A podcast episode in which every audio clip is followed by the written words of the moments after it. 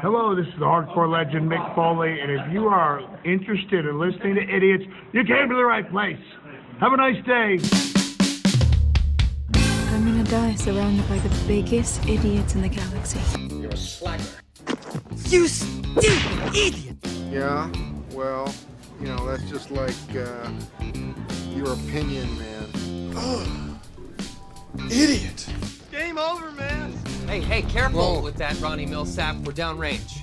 What's the matter with you? I feel like a Kentucky fried idiot. Oh, I'll take it from here, nurse. We're putting the band back together. Forget it. No way. We're on a mission from God. Gentlemen, Chicolini here may talk like an idiot and look like an idiot, but don't let that fool you. He really is an idiot. I was going to spend the night assembling a Voyager, but this is holding my interest.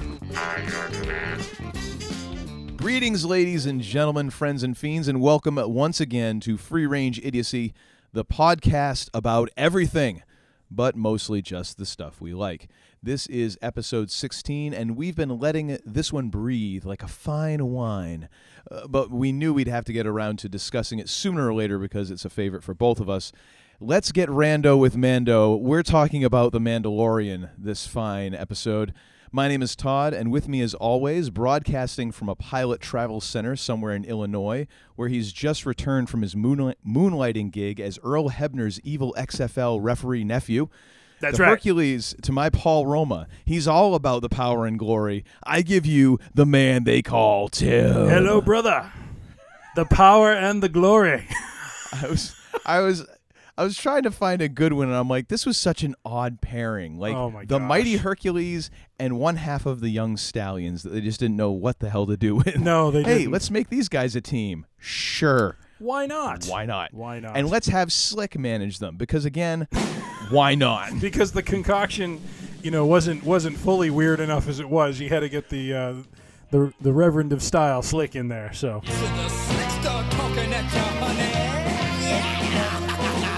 I mean, it's oh, it's so just bizarre to me, so bizarre.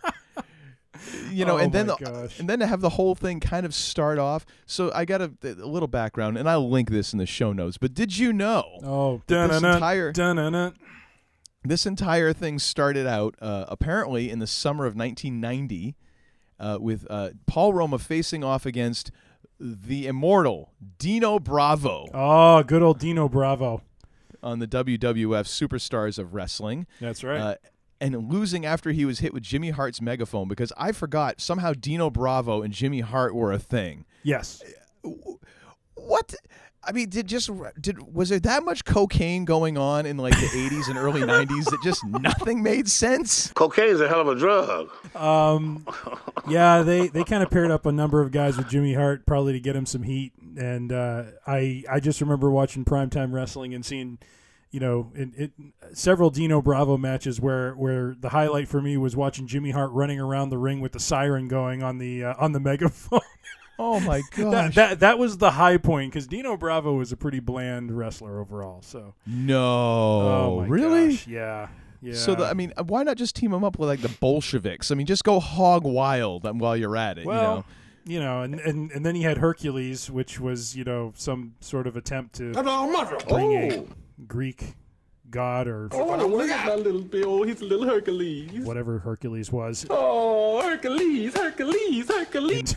into the wrestling world somehow. yeah. And, his And- entire gimmick was he had a chain. Oh, Yes. He would swing it around, which I'm like, how did he? How did him and the Junkyard Dog coexist? Because did wasn't Junkyard Dog's thing also like wearing chains to the ring? Like, Uh yeah, yeah, but but I think uh, JYD had moved on or retired by the time Hercules came around. So That is a good point. So it probably was borderline. But anyway, so Yeah. apparently Paul Roma took a bang on the head from Jimmy Hart's megaphone. Yep. And then he was still in the ring feeling groggy when the Rockers came out for a scheduled match. And then apparently Hercules comes down because Paul Roma was uh, concussed or feeling grog. No, we, we didn't say concussed back in the 1990s. We just said, eh, he got his bell rung. uh, now we would go, that's really bad. Uh, so, uh, you know, this whole thing starts off with the Rockers and Power and Glory, which is about the most 1990 thing that you can possibly have. oh yeah, Be- oh yeah. Because the other part of this is the, the Power and Glory. At one point, I believe they almost, if I'm not mistaken, they either had like the like the silk screen like white T-shirts, like the Mhm. screen, uh, like their own T-shirts, or they had. I think they might have borrowed like the Strike Force, like satin. Like button-up jackets from like Oh, yeah. 1987. I, one of the, it might have been both. But I I, think just they. remember I, it I, was I think, weird. I think they were wearing those Muscle Man like cut T-shirt oh, thingies. yes, you're right. You're right. and and they had these like weird like sunglasses where it was like like triangles but but on different you, you know like the right eye had the triangle up and the left eye had the triangle down I, i'm not quite sure why they felt the need to do that because Uh, cocaine. That's why. well i was cocaine is a hell of a drug. you know it kind of kills the mystique of the greek god hercules when he comes down looking like something out of you know blade runner so you know Yeah. it's just like well, and then you and then of course, this is this is great. Uh, Bobby Heenan, while doing commentary, would sometimes refer to Paul Roma as Romeo Roma, while Gorilla Monsoon would sometimes refer to Power and Glory as Herc and Jerk. Oh my gosh oh gorilla monsoon Which- we love you Good lord, I've got to try and find a clip of that because I mean, there's nothing. I can only im- I can hear it in my head, but I want I want to hear it in real life. You have to find a clip of that, and then you have to get a clip of just Gorilla Monsoon saying to Bobby Heenan, "Will you stop?" that that was uttered at least you know twenty to twenty five times uh, during an episode of Superstars or uh, Primetime Wrestling. You almost made me spit my beverage all over Hey, careful, man. There's a beverage here. my desk right there. That was an ill-timed sip of the beverage for me, or perfectly timed for you. Absolutely, absolutely. So, anyways, I think we've we've uh, discussed uh, Herc and Jerk, Power and Glory. Good lord, this is so wrong. I Oh. tried it. I tried. Uh, I feel dirty now. let's Um, let, us move on to the good stuff. Yes, shall we? Uh, thank you all for tuning in. We really appreciate it. You can follow us on Facebook, Twitter, and Instagram. All three of those at Free Range Idiocy. You can also subscribe to our podcast on Podbean as well as iTunes. One of these days, our uh, our petition to be put on Spotify will bear fruit. Until then, you are completely out of luck. Uh, but now we need to get into some real important business, uh, sir. Oh, what you drinking? To alcohol, the cause of and solution to all of life's problems. Uh, I am having a fine beverage uh, from the New Glarus Brewing Company, based out of New Glarus, Wisconsin. This is a gift from uh, my sister-in-law, uh, who was up there recently. Uh, Spotted Cow uh, Farmhouse Ale from New Glarus Brewing Company, and interestingly enough, because I've been up to this brewery myself, this I don't know if it's just this brewery or if it's something with Wisconsin altogether. They don't actually export this outside of the state at all. So Oh yeah. so you uh, you basically have to pick it up and run it across state lines. So So you're bootlegging. uh, my sister-in-law was no. Was she listening to like the Smokey and the Bandit like soundtrack on repeat? Because that Um, would be awesome. that or the uh, soundtrack to Frozen 2, I'm not sure. Uh, yeah. But but yes, a, a, a big thank you to her for uh, for picking some up. So thank you. uh, yes, Spotted Cow, whose tagline is "You can taste the cud." Um, Oh, someone's in rare form tonight. oh yeah, I'm so I'm so unprepared for this episode that I'm just trying to front load all the questions so people Oh. actually think it was worth their while listening. Good lord. All right. What Well- and, and you, sir? What what are you partaking in? Well, I'm also enjoying a gift, as luck would have it. Uh, Ah, it was uh, I was celebrating a birthday earlier this week. Uh, well, birthday. celebrating is a loose term. Once you get to our age, you don't so much celebrate birthdays; you just acknowledge them. Sort of like you know, sort of like seeing someone that you don't really want to talk to on the other side of the street, and you kind of give them a quick nod, and you just walk on, walk on by. That's sort of like how, what I do with my birthdays now. I'm like, Nice. oh, good, yeah, good to see you. Good, to you. just keep on walking. That's right. Uh, That's right. But uh, I got this as a present. Uh, and uh, people are really starting to get to know me, and it's kind of scary here. Uh, a friend of mine was down in Nashville, and she brought me back a bottle of Davidson Reserve. This is four grain Tennessee straight bourbon whiskey, small batch. And for those of you wondering, it is batch number 2019 004, which is kind of funny because my birthday was on the 4th, and I turned 44. So, four very prominent in uh in the I don't I, if you're into numerology or any of that crap, uh, it is at least a uh, three year whiskey, and it is hundred proof, which I didn't realize. I need to slow down now. So anyway, uh, it is quite lovely, and I would highly recommend it if you have the means. With that numbering, it sounds like a comic book issue. I know. Dude, the whole batch number and stuff. I always wonder about that because I'm not I'm I'm I'm an amateur whiskeyologist, Uh-huh. and uh, when I see some of that stuff, I'm like, this could be the same damn batch numbers on every single bottle. I wouldn't know. I mean, for a moment there, you were going a little Professor Frink on us. You know, it's like, uh, Well, this, yeah. this- this is episode twenty-five point seven two dash six. Bye. Yeah, Oh. you got to watch out because you were getting real close to going Cosby on that. Oh, so, oh, thank you, thank you. Yeah, we want to avoid that. Yeah, we do. just yeah. Oh boy. Uh, Anywho. so anyway, so uh, let's get into what. We, yeah, let's let's move on quickly from that. Uh, let's get into what we're going to talk about here because I think we're both in agreement that uh, Mandalorian is probably one of our favorite things from 2019. Wouldn't you agree? Uh, yeah, and probably one of the more, um, you know, we we've talked in the past about the completeness, if if that's the right term, of of what Marvel did. Mhm. Um, this, you know, and, we'll be talking about the, uh, you know, season one of, of what went down with Mandalorian, but probably one of the more complete, you know, just seasons or or just right now up to this point, the the series as a whole, just just very top to bottom solid. You know what I mean? Mhm. Like like and, and and we'll go through that. Not a whole lot. Um, you know, we'll, we'll we'll try to talk about some things that need to be improved upon. But um, for me, I was just really impressed how uh, they they took uh, what what could have been something that you know could have been done poorly uh, or, Mhm. or or maybe not in in a very artistic manner and and turned it into something that um, that really resonated uh, not just with old school fans like you and I who grew up with this, but with you know our children and with um, and even with you know older folk too. I mean, my when we were out in the holidays, um, my my mom watched it and you know she loved it. It just had that kind of you know Clint Eastwood esque you know sort of uh, feel to it, and she and she really she really dug it. So it, it was very cool to kind of see how it just spanned um, different ages. And, and just felt like I you know like I said just like a very solid and completely you know well thought through sort of story uh, up, you know up up to what we've seen so far. Yeah, and I mean, part of that goes back to our discussion with James discussing the rise of Skywalker, and and one of the things that he brought up that I, I probably tried to downplay, but it does make a lot of sense uh, when you really get into it. Uh, The idea of it being really out of one person's head. Yeah, yeah. If you look at this, I mean, they they essentially handed this to Jon Favreau and let him run with it, and he wrote six out of the eight episodes. And uh, did he direct any of these? I didn't even notice. Um, I'd have to go back and look. I don't recall. He did not.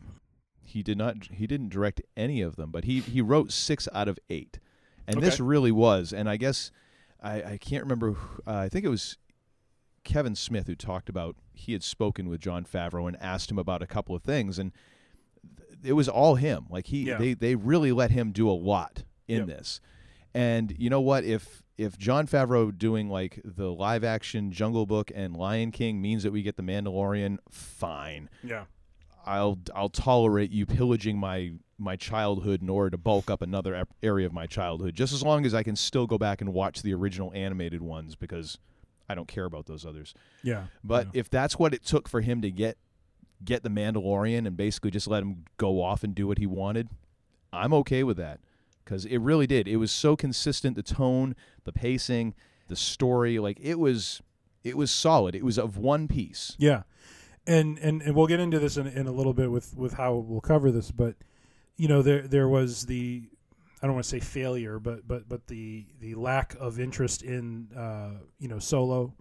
Um, there were Mhm. there were plans at one point to do a, a solo like movie about Boba Fett, Mhm. uh, and and I believe at one point Obi Wan Kenobi, and and and you know again I think we talked about this in, in an earlier podcast, but about how smart of a decision it was for them rather than trying to force this stuff into the movie medium to make it a television show and to Mhm. not have to focus it on Boba Fett. I, I, I having now seen, you know, season one, I am actually glad this isn't centered on Boba Fett as a character. It's centered on someone who, you know, comes from that line of what he was, but it's a totally different character and a different story. And, and I think it needed to be that, you know, and, and it's very much for, for me, uh, as we'll talk about, hitting on some points that I've always wanted to see out of that particular character. But even though it's not him specifically, it's it's a it's a different incarnation in some ways. Yeah.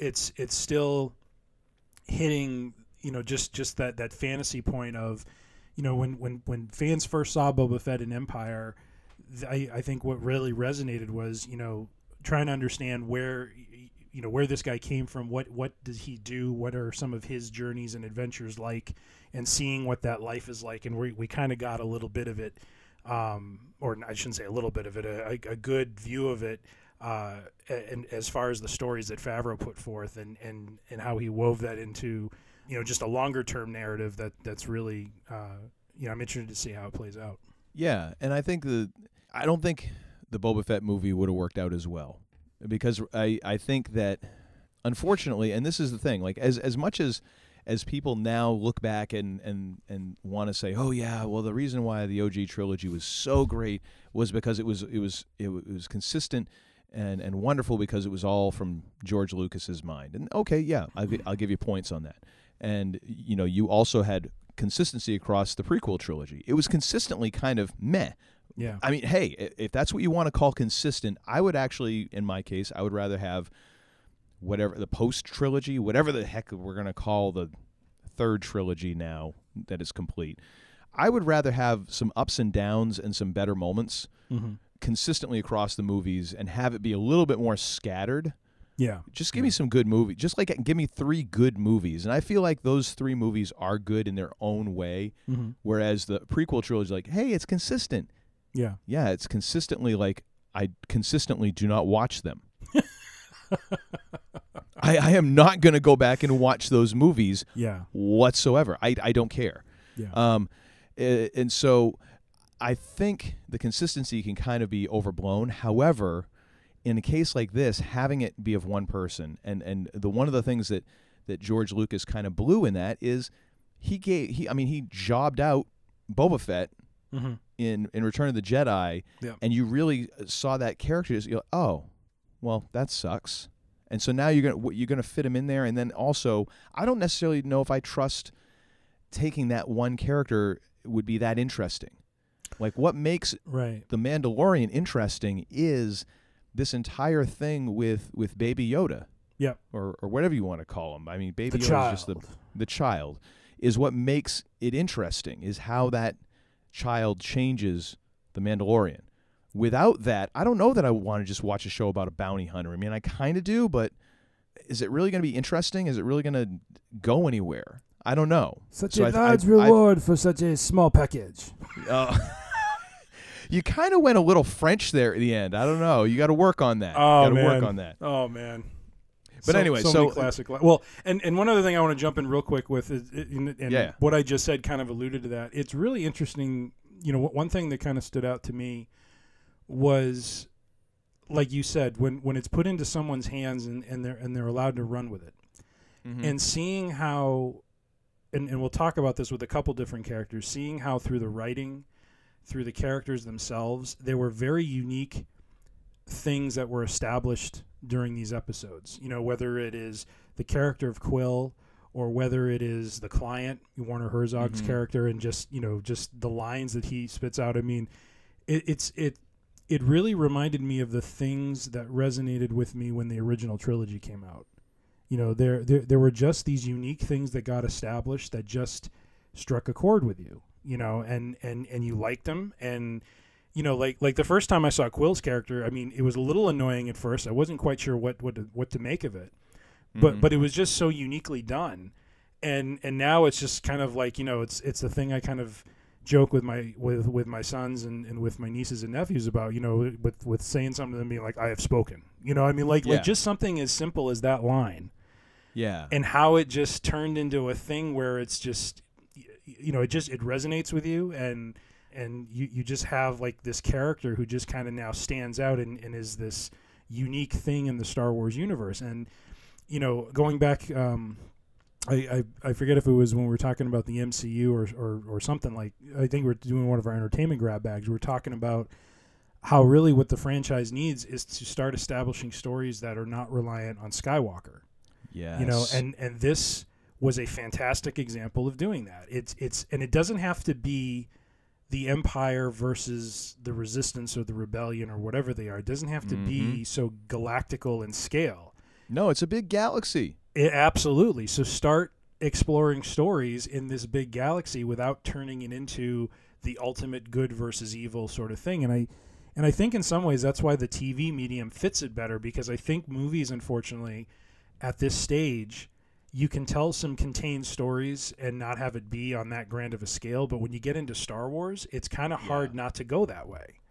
You know, but in a TV show of this format, you know, we, we saw a great story told from episode one through 8 uh, Mhm. and there's more to tell, but um, but it wasn't so you know um, you know apo- uh, apocalyptic. You know what I mean? Like it, it's it's not like the world you know the end of the world is on the line in episode eight. You know, it's Yeah. It's it's smaller. I, I don't mean to say it's smaller scale in terms of what's on the line, but it's not as uh, it- it's just it's it's just not the usual that that we've seen in the movie medium, and and I think that Yeah. was very refreshing. Yeah, and the, I think that's it's funny you mentioned uh, how there was a lot of things that kind of struck you as, as tying to that the way you felt about the original trilogy. The funny thing is, for me, I liked this because it reminded me of the feeling when I was watching Episode 7 Mhm.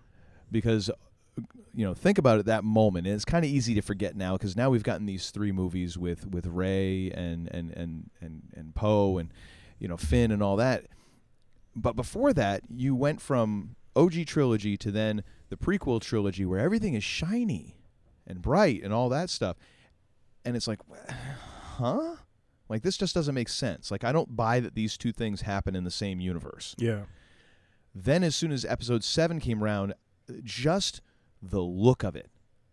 I was like, I completely buy this happened in the same same gal- galaxy universe world where episodes 4, 5 and 6 happen. Instantly, the look of it, it feels like Star Wars. Yeah. Say whatever you want about, you know, acting characters or whatever. It felt like Star Wars. Yeah. Instantly Mhm. and I got that with this. As soon as as soon as I was in it, I'm like, "Yep, this is Star Wars. I buy it. Yep, hundred percent. Yep, buy it." And I think that was part of the problem with, well, there was a lot of problems with Solo, I think. I think part of it was they didn't find a way to make you actually want to know more about Han Solo in an interesting enough way that what they told you Mhm. it was more interesting not knowing. Yeah. You know, and that's the thing. That's always the danger when you have a character like that that is so iconic. It might just be better off, and the same thing with Boba Fett. Like, it, it might just be better off not knowing the background of that character. Yeah. Yeah. it- it- and, it- and I think that's why, another reason why I think it's really cool that we got a new Mandalorian. Mhm. And, and, and got some different stories because we're still figuring out his backstory as well. Like we get pieces of it here and there, Yeah. um, and that was one of the things w- rewatching the first couple episodes this afternoon with some friends that I was like, oh, you really don't get a full picture of this for quite a while. You get Yes. hints of it, you Yeah. know, which is good. Uh, it actually makes you want to learn more about it instead of like, hey, we're just gonna f- like force punch you, Right. with this. Well, and, and and you don't feel like you need to know it. You know, like like what you know, you just mentioned with Solo. I I question if Solo would have been better suited for a TV medium where you have time to do world building, where Mm. you have time to explore and understand the motivations of the characters. I mean, when you think about what they tried to do with Solo, it was in some ways doomed to failure because first of all, it's not really a story I felt I really needed to hear about. I mean, uh, y- Mm. you know, young Han Solo is okay, interesting, but I mean, I'm not really chomping at the bit. But when you get into it, all the new characters, all the different, you know, kind of tones they were trying to hit with him, and I'm forget, or, you know, I don't remember the the the, the primary female in it, but you know, the the way they were trying to weave it, like he had some sort of like, you know, kind of relationship with her and stuff. I mean, you can't establish that in a in an hour and a half movie. You know what I mean? It's it's really hard to bring a lot of characters in and try to get that sorted out. Um, I, yeah. I know well, and you're overcoming the fact that people just didn't want to see someone else playing Han Solo. right, right. They just didn't. No. I mean, Harrison Ford is Han Solo. Yep. No one wanted to see that part recast. No one did. Just like we don't want to get young Luke Skywalker. At least I don't. No, but but but in, in movies you can accomplish that when that is kind of the goal of the story. But but with Solo, it, it was fighting against itself because y- you know at, at the end of the day these are Star Wars fans, so they Yeah. want to see the space battles. They want to see you know Han Solo doing smuggler things and and you know hitting these notes where he's you know getting the Falcon and doing this and that and it was almost like too much fan service in a way you know I mean like all of the things that Yeah. you associate with Han Solo happened in the course of that movie which mm-hmm. was a little hard to take you know but if you did it as a TV show I wonder if it just would have if it would have translated better in the same way that like the Mandalorian has where it, it, it's had a very very focused story you know a lot of world building going on a lot of you know kind of slow burn working toward you know crescendoing at different moments and when it does crescendo i mean you, it's very much earned um, Yeah. which, which which again lends itself to the completeness i was talking about I honestly, I think that movie. I, and speaking of Solo, and listen, I, I, I don't want to drag this out too much more, but I, I, I was more. I would have been more interested to get a movie about Woody Harrelson's character. I think that you could have done almost everything that you were trying to do with Solo Yeah. with that character, and I think it would have worked. yeah oh yeah I would have I would have watched that or or as a TV show. I think that has to be the TV show. Yeah. Because I think again part of the success of the Mandalorian is hey, here's a character kind of like a character you know, but it's a fresh it's a fresh slate. We're not we're not trying to recast it. We're not trying to mess around in their backstory. Here is something that is kind of like something that you wanted, but now that has freed us from having to deal with a lot of the baggage and shoehorn it in here and there. And oh, of course we have to show the Millennium Falcon making the Kessel run and blah blah blah blah blah blah blah. Right, And of course Lando has to be in it because of course he does. I think once you take it away from that, you can tell a heist movie. Yeah. You can you know because that's what they did with Rogue One.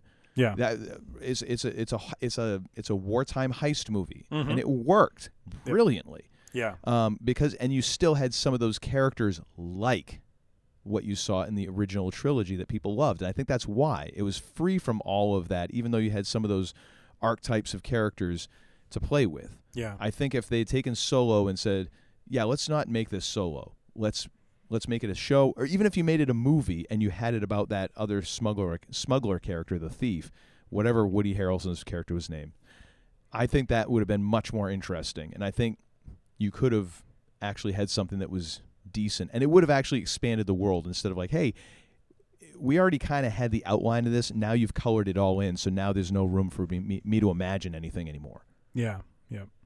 But No, I agree. I agree. We we we've now beaten that one into the ground, but it does save us from having to do a solo podcast. Yeah, there we go. Which thank God for that, because I don't know if I have that much whiskey. Yeah. Uh, so uh, you have been generous enough to. Uh, to put together the outline for this one, sir. So why don't you walk us through this? Guide guide me through, if you would. Wait a minute. Am I getting executive producer credits on this episode? Yes, you are, because quite honestly, I've been I've been hither and yon. So you are you are the one who uh, actually knows what's going on here. So All right, well- you, you are you are in, Mr. Sulu. You have the con. Oh, all right, well, well, well. Thank you. Why, yes. Um, Oh, my. oh my. What a catchphrase, man! Dude. Just what a catchphrase. made a career on it. that? He's made a Oh, career yeah. on it. So the, here, the best part is, so we were watching. Uh, oh God, what's it called? It is like one of the. Uh, it's a movie that my daughter just was into for so long, and it's all. It's the animated. It's an animated movie. It's about the. It's about turkeys and Thanksgiving and all that. and, Mhm. uh, oh my gosh, it's gonna bug me. I'll try to find it and put it in the show notes. But Woody Harrelson, oddly enough, is one of the main characters, and uh, and uh, George Takei plays the vo- the voice of like this time traveling thing. And at one point, he does the "Oh my," and I'm just like, "Of course he has to. Of course he has to, because everyone's waiting the whole movie like, do it, do it, do it." Anyways, Oh man. Well, Yeah. So you know, in in the interest of trying not to treat this recap like our, our Battlestar recaps, where we go deep and uh, we're we're edging into like 4 a.m. by the time we're done. Um, I figured we would cover. Uh, sir, what were your top three moments from season one? If if you could right. boil it down to three solid moments, what would those three be? Well, I don't know if well, so I've got two, and then I've got one that's uh, I'm cheating a little bit, but it's all right. Well, uh, I I ended up coming up with like one that has two parts, and then I have a special mention section, so I'm not even honoring the rules. But anyways, go ahead, please. I did notice there's a semicolon in one of yours. I'm like, oh, that's just if I'm remembering Kurt Vonnegut, uh, that's basically just uh, showing that you know how to write and That- being that- too fancy. That's cheating. That there's a paddling.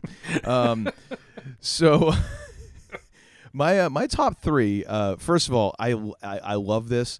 The biker scouts.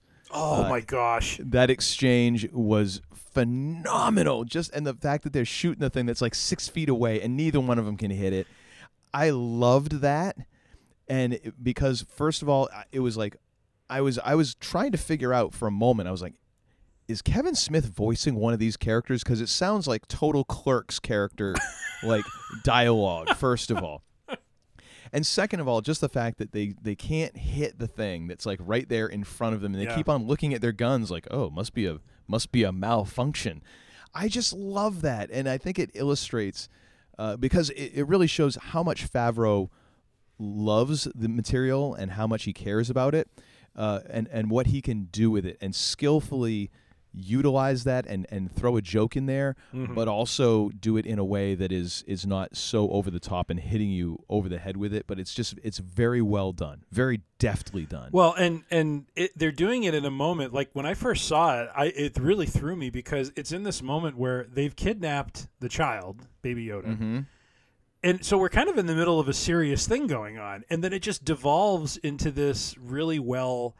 Well done, just co- you know, comedy relief. I mean, I love the Yeah. fact that after shooting at whatever they were shooting at and missing, even though they're like two feet away from it, they're shaking their guns next to their heads. They sound like spray paint cans. Yes. well, it's it's a great way of of of letting the pressure off just a little bit, so the audience gets a little bit of a breather, and I think that's good because it doesn't desensitize the audience. Yeah. you don't you don't have the adrenaline just going the entire time, so you just eventually get burned out. It gives you a moment to be like, oh yeah, that's funny. Like yeah, of course they can't shoot straight. Yeah. Um, which I again I contend that's one of the things that Star Wars fans were so pissed off with JJ about is like the stormtroopers coming out of those troop ships in episode 7 and, and they're hitting things. Yeah. Wait a minute. This isn't Star Wars. This is the Star Wars I grew up with. No, no, no. isn't. Stormtroopers don't actually hit anything. Anyways, But but but but the back and forth, yeah. the fact that you know the one guy wants to see the uh, what, what's what, what's in the package, Mm. and and the other guy's just like no, knock it off, and and all the stuff going on with Moff Gideon and him him shooting members of his own party. I mean, it was just it just played out like. You know, as, as fans of, of this franchise, it's like, yes, this is the Empire right there. Yeah. Yeah. Yeah, it's like how did how did you guys get in control?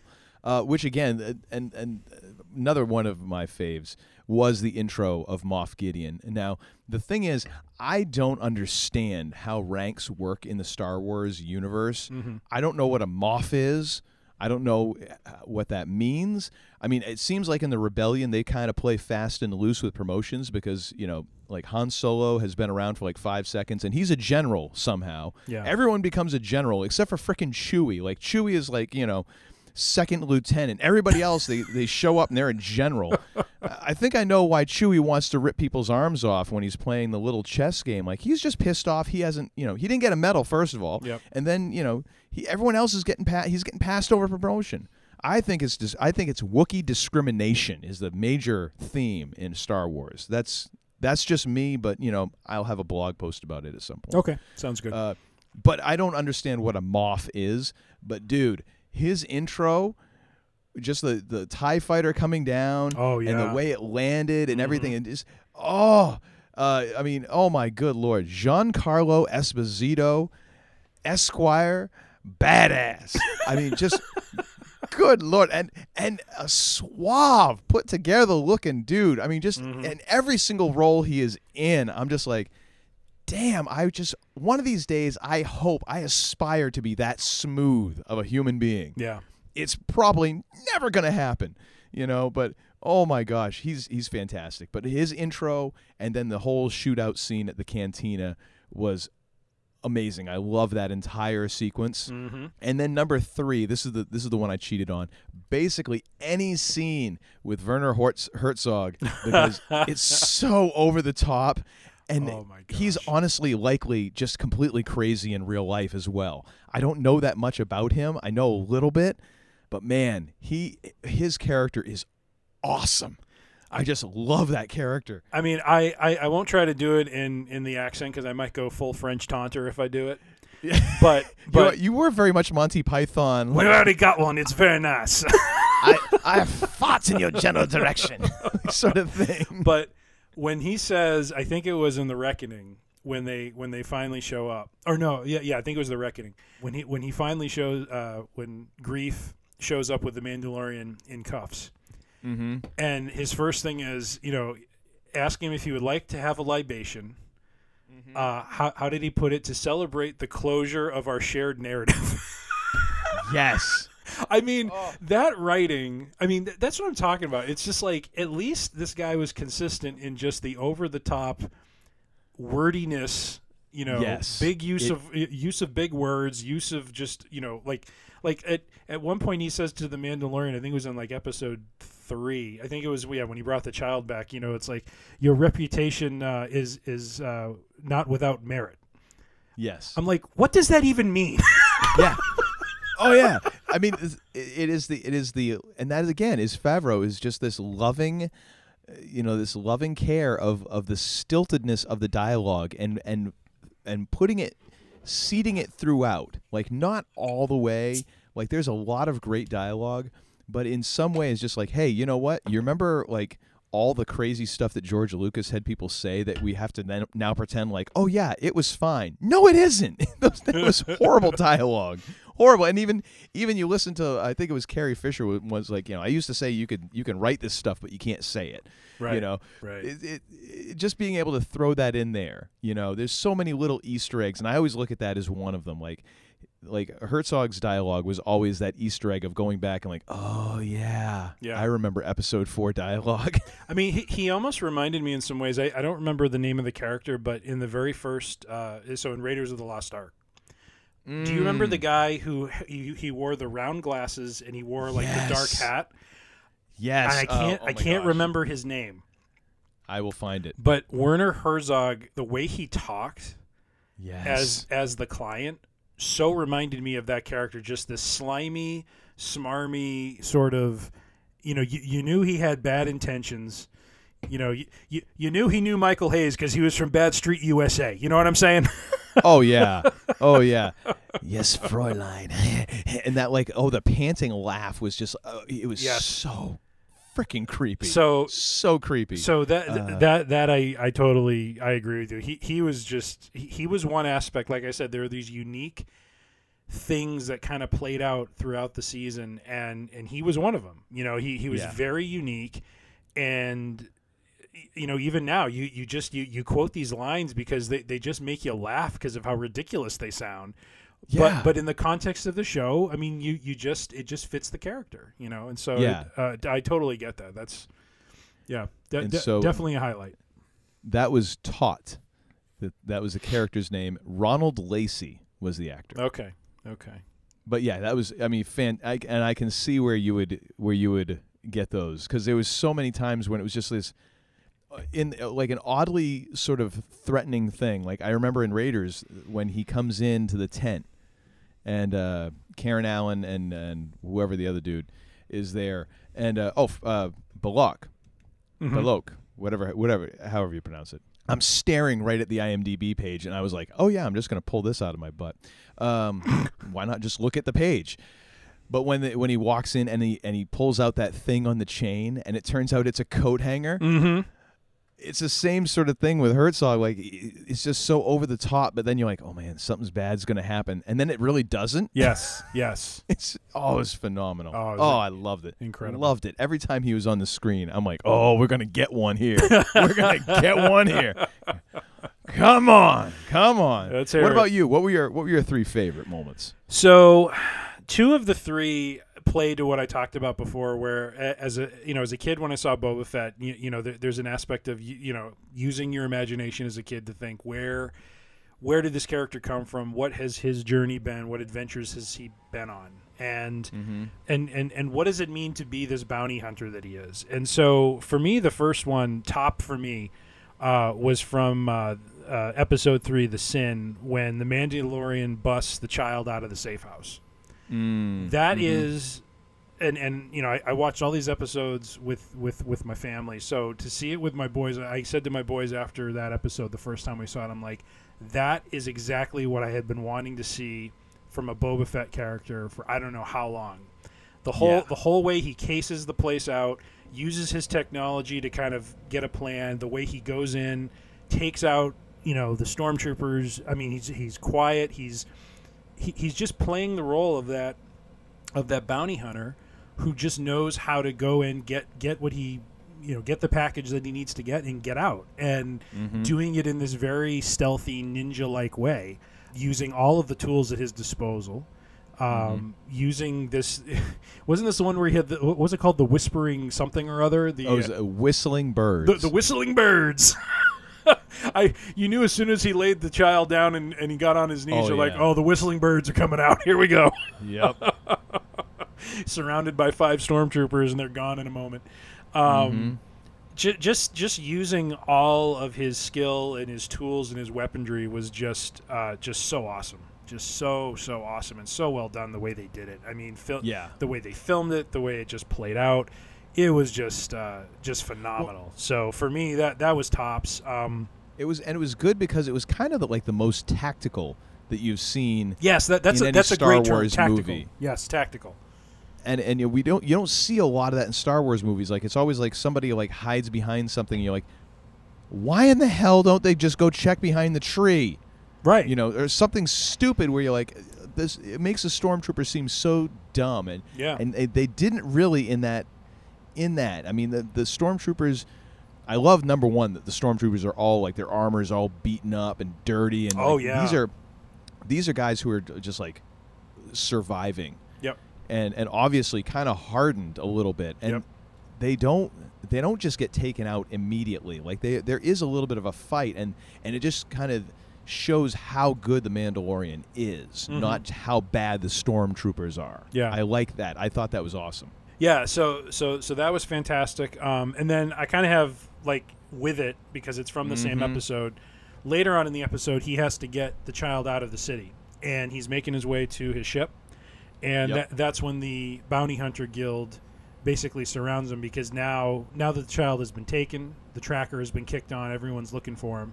Yeah, and which and, is which is such a great moment like in the in the cantina when all of a Oh. sudden one tracker goes off then they all start going off Oh, yeah. it's like it's such like a john wick you know Yep. has been uh excommunicated sort of moment oh it was great Oh, it was, it was great. it was fantastic, and then yeah, and, and and just uh, you know, and again, it's it's the little things like these things couldn't, you, you know, you talked about the way the the when he busted the child out, how tactical he was. You know, those are the details I think that end up getting missed or lost in the movie format. You know what I mean? Mm. Like like you have time.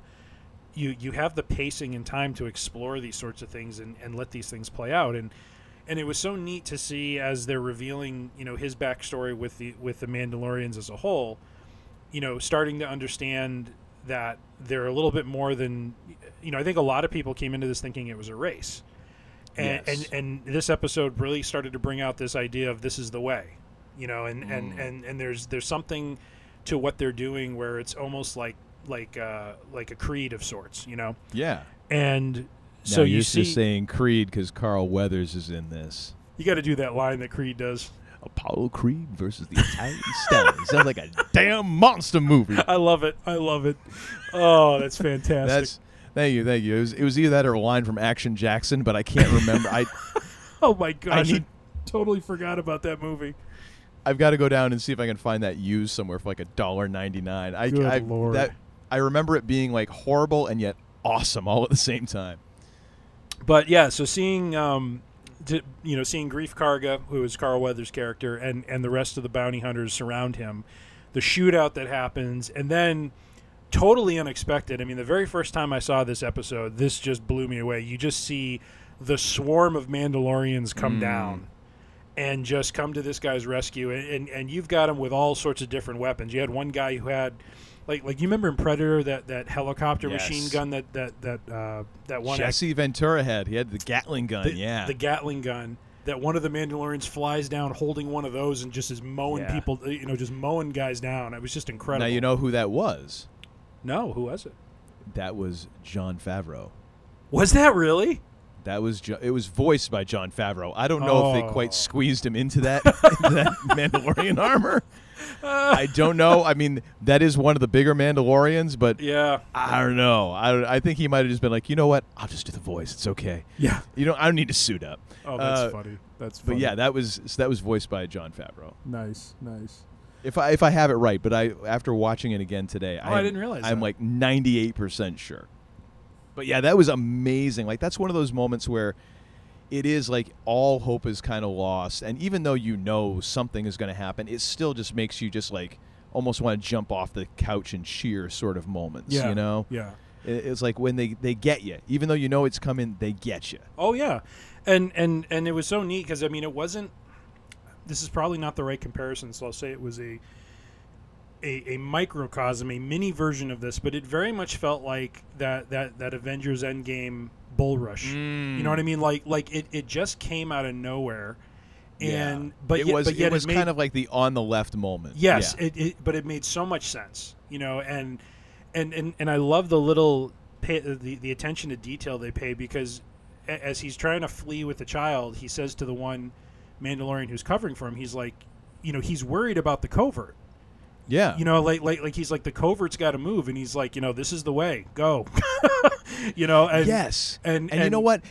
This is something. This is something good to talk about because, again, with that on the left moment, this is what we talked about in Rise of Skywalker. Yeah. like all the ships showing up, how they didn't earn that moment. Yep. they earned it in this. Like, Oh, it- yeah. it, it made sense from an emotional and storyline perspective, and you got the fact of how important it is. And that thing you just pointed out there, of like they're gonna have, you're gonna have to move. Like they're Yeah. gonna be out after you, and and just that, not even like. And these were, if and you, if you remember a couple episodes before that, that that particular Mandalorian, uh, Jon Favreau's you know voice or whatever, the big dude. Yep. he- that was that was the one who was like, these are uh, the saw the the Beskar that had the Imperial stamp on it. Like this was from this, and they're the one that he's the one that gets into a fight. Yeah. With the Mandalorian, like knives out sort of thing. Yep. And here he is, like without hesitation. This is the way. Yeah. Oh yeah. Like this is this is what we do. And here's the crazy And part. it's Th- this- earned. Yeah, it's earned, but it's the third episode of the series. Yeah. That that is incredibly efficient and effective storytelling. Well, and it goes back to something that we kind of, I, I, I think we talked about a little bit. We really didn't focus on, and it's such a huge part of this, and why this works as a TV show. The pacing. Mm-hmm. The pacing is, it's actually really slow, and I, like we had mentioned before when we before we started recording, Marc Bernardin, who had uh, when the first episode came out, he didn't. He thought it was slow. He didn't. He wasn't a big fan because he thought it was too slow. And then afterwards, he's like, "Oh, I kind of get it now." Yeah. you realize that it's pacing it's a western. It's gonna it's gonna move real slow and take its time because there's not really any cutaways. They're not cutting away from the mandalorian at all. Like it's all about what he is going through. It's a very first person story. I got to say, my, my, my father fell asleep during the first episode and woke up and literally said, All this guy does is walk around. They're like, Yeah, a lot of stuff happened in between those walks, though, you missed. don't have him watch lord of the rings oh, good Lord. he's he's not going to enjoy it oh. So, uh, so my second. oh, sorry, go ahead. yeah ahead. that's right no i was going to say yeah, you you were on either the second or third i couldn't remember Uh, well, I- th- that was part uh, part two of, of of number one. Um, so now we'll move on to number two, which only has one part.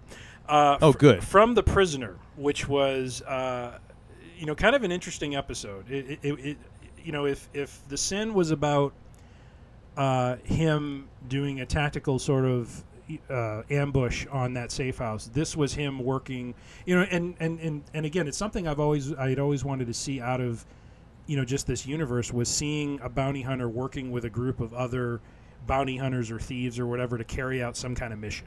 You know. Yeah. And and here, you know, the the crew he's with is is very much you know antagonistic toward him. And so uh, there comes a point during the episode where he starts to they, they turn on him, put him into into a cell. They're they're basically trying to bust a prison out of prisoner out of a, a prison ship, put him in a cell, and then he gets out and starts kind of doling out justice, let's say, to Yeah. the remaining mercenary crew. And the way they film this, the way he Mm-hmm. approaches every single one of these characters was just so cool. I mean, he he, he has a real struggle with with the big guy.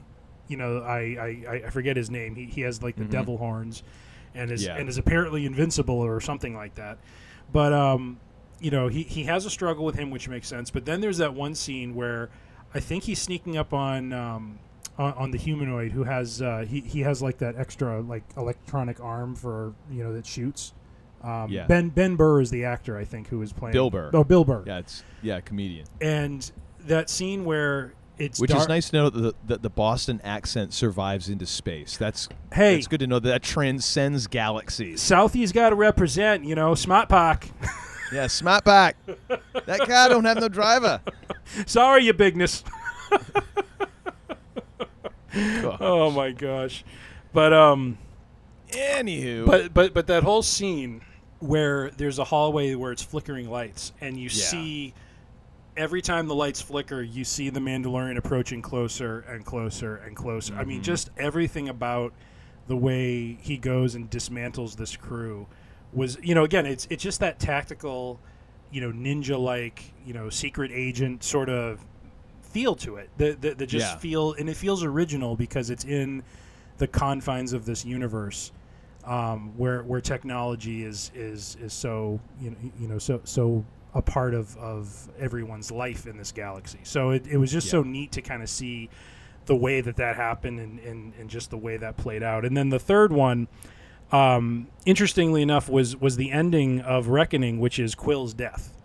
Um, that was hard to watch. Um, Mhm. I, I really enjoyed how Favreau took the the race uh, called Ugnaughts, which were introduced in Empire. Um, really didn't they, they didn't speak at all. They actually were, were very much like you know short people uh, with with pig faces basically, but but their their race is very technically savvy. Mhm. Um, and and that plays to what Kuiil's character was. He was very good at rebuilding uh, the Mandalorian ship. He was very good at, at reconstituting, you know, IG-11. And, and and what I love so much about his character was how, especially with him and the Mandalorian, was how honor what played out between the two of them. That that, that there was just this code of honor that you know the Mandalorian was he was trying to repay him with thanks and gratitude and with something, and you know Kuiil, you know wouldn't accept it because uh, it, it was thanks enough that you know he kind of brought some quiet to his land. Yeah. Um, but for Kuiil to come on this mission with him and to try to get the child back to the ship, and as soon as the biker g- uh, scouts take off, you know who's going to lose this race. Yeah. Because there's no Oh. way on on the mount that Kuiil's going to make it to the ship. Yeah. Um, and just the way that episode ended, where you just see him laying there, um, Yes. this this character who earned his freedom, um, Mhm. but so you know valued honor and and and and you know clearly saw the value of that with with this character of the Mandalorian to help him, you know, try to do something honorable to to save this child was was really. You know, you talk about those earned moments in the show. I, I just felt that was one of those times where all the slow burn of, of telling the story of the relationship between the Mandalorian and Kuiil, even though it culminates with his death, it's one of those honorable sort of deaths where where you, you, you just kind of are like, oh, you know, it's it's kind of like a gut punch, you know. Well, yeah, and we talked about this i- i- with Battlestar Galactica, where where things will happen to a character, and they have put so much time and effort, Yeah. into shaping that character and into giving them a story, into giving them texture, and and and all of that. That something happens to that character, you feel it because they've they've earned a certain degree of emotional cachet with that character that they can they can hit you with something that really just knocks you through a loop. Yeah. And they did that with that character. Like you and, and in a very efficient way. He that character was not on screen as much as some of some of the other characters throughout, but they did they did so well crafting that character. And and damn, I mean Nick Nolte did a great job voice acting this as well. Mhm. I mean, just a fantastic job, and that and that's definitely part of it.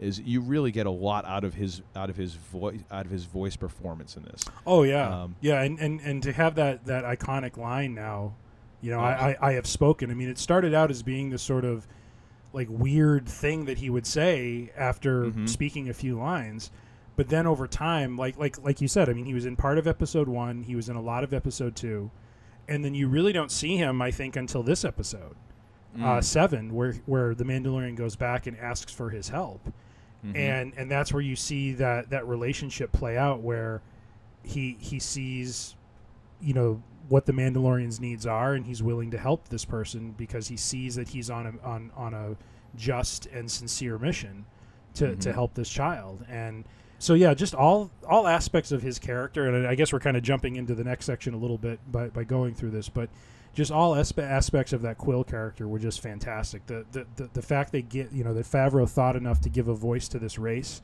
that we had never seen or, or never heard a voice for, um, Yeah. and to have him play such a crucial role in different aspects of the Mandalorian's journey during the season, um, and then just that iconic line of you know I have spoken was just you know fantastic. Yeah, and these are the things again that this is why this is so well suited to a, a TV show, even if it's eight episodes. Which again, it's it's not like back in the day you were getting like Star Trek: The Next Generation. It was like what, 18, 20 episodes in a season. You're Yeah. not getting like rapid fire, but you're getting eight quality episodes Mhm. that give you the time to explore these characters. Because if this was a movie, that character doesn't get nearly the screen time because you got to keep the Mandalorian on the screen. You got to keep going and you got to keep going to this one singular thing. You don't have time for all these little side tracks. Right. Like so much of this would have been just like chucked right out the window. Yeah. And yet it's all the texture that makes it work. You know, this is Mm-hmm. this this kind of a story and and create and this is the thing that they need to do. And when they I mean Star Wars, Lucasfilm uh, needs to do if they really want to continue making movies, you need to fill out the, the edges of these care of, of, of the galaxy. Yes. Oh it yeah. can't always be about the Skywalkers and the Solos and all of that. You need to have some other spots that you can go. Yeah. Oh, And yeah. this is doing it so freaking well. to to to the point that when he dies, I mean, it, it, that the end of that episode, it, it was a gut punch. Yeah. Totally. Even though like you said, you knew it was coming. You Oh, yeah. knew it. But you were hoping. You were hoping for one of those like the Mandalorians, you know, coming to the rescue. Yep. Yep. Uh, you were hoping for something. Yeah. You know, you're hoping that IG11 was going to be able to to show up and and you, it's going to be like this false like, "Oh, phew, they saved him." Yeah. And they didn't. They didn't back away from that. Nope. No, they they ran with it, and and and I think that was the other reason. Like when you mentioned the biker scout, you know, exchange. I think because we had watched uh, seven and eight back to back, and so you watch the end of seven where he dies, and then you watch the beginning of eight where it has that comic relief. And I think that was the other reason why that comic relief didn't play right for me the first time because it's like I'm still I was still kind of reeling Mm. from that character's death. You know, it's like Yeah. it's kind of hard to transition from oh it really stinks to see this character go to Yeah. to, to then see these two clowns you know monkeying on on the you know pu- you know punching poor baby Yoda and then taking shots at the stupid thing you know so it was like Well, but and that's but- why I think. but on it- second viewing it, it it made sense so That's why I think that two of my favorite things TV wise would be Watchmen and and this and both it's no accident both of them were released one episode at a time. yeah Old school, you know, you don't get to binge the whole thing. We don't want you to binge the whole thing. Yep. We want you to watch one episode and then think about it. mm-hmm. Let it process, let it sit and stew in your mind and then the next episode comes along, you had to, it's it's giving you time to breathe from the emotionality of it, to think things over. Yeah, I could totally see how that would be a real jarring thing to go from 7 to 8 yep right away. yeah, yeah. You know, the first time first time seeing it, you know. yeah So we already kind of uh, ventured into this, but you have next up uh, our top 3 characters. So let's hear yours cuz uh, I think we've already explored at least one of them. yeah so uh, and, and and I put in parentheses for this setting aside the Mandalorian Well, yeah. because for obvious reasons. But um, we've already talked. I mean, my, my number one, um, setting aside Mandalorian, was was Kuiil, and and we already talked about why. You know, I I, Mhm. I don't need to rehash all that. I I think that that was a character, like you said, that was just very well done. And and again, it's one of those cases, like you said, where it's not like they spent half the season in exposition on him. You know, I mean, it was it was Mhm. a couple very effective and focused episodes, and so I think that focus really kind of brought the value for that character and made made his end that that much you know harder to kind of say you know to accept uh, in in the reality of the show. Um, the second one was Greef Karga, Carl, Carl Weathers, uh, who who plays the head of the Bounty Hunter Guild. Um, he kind of channels a little bit of the Werner Herzog uh, uh, funny line award, uh, you, you know, kind kind of goofy line mentality that kind of goes on there. He he has some uh, interesting lines that he uh, goes on about. He's big on talking about the Mandalorian's guild rates, which I don't quite understand what that means, but. Uh, Yeah. I just love after he's uh, flying around the jetpack. He's like, "Well, Mando, your guild rates have gone up," and I'm like, Yeah. "He he just blew up a Tie Fighter, and that's what." yeah. Oh man.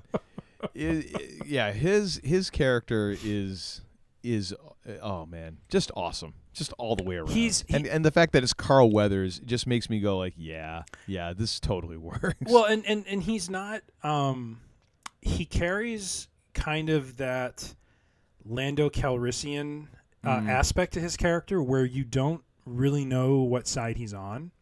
mm-hmm. You know what I mean? And, and even at the end of the season, we don't really know what side he's on.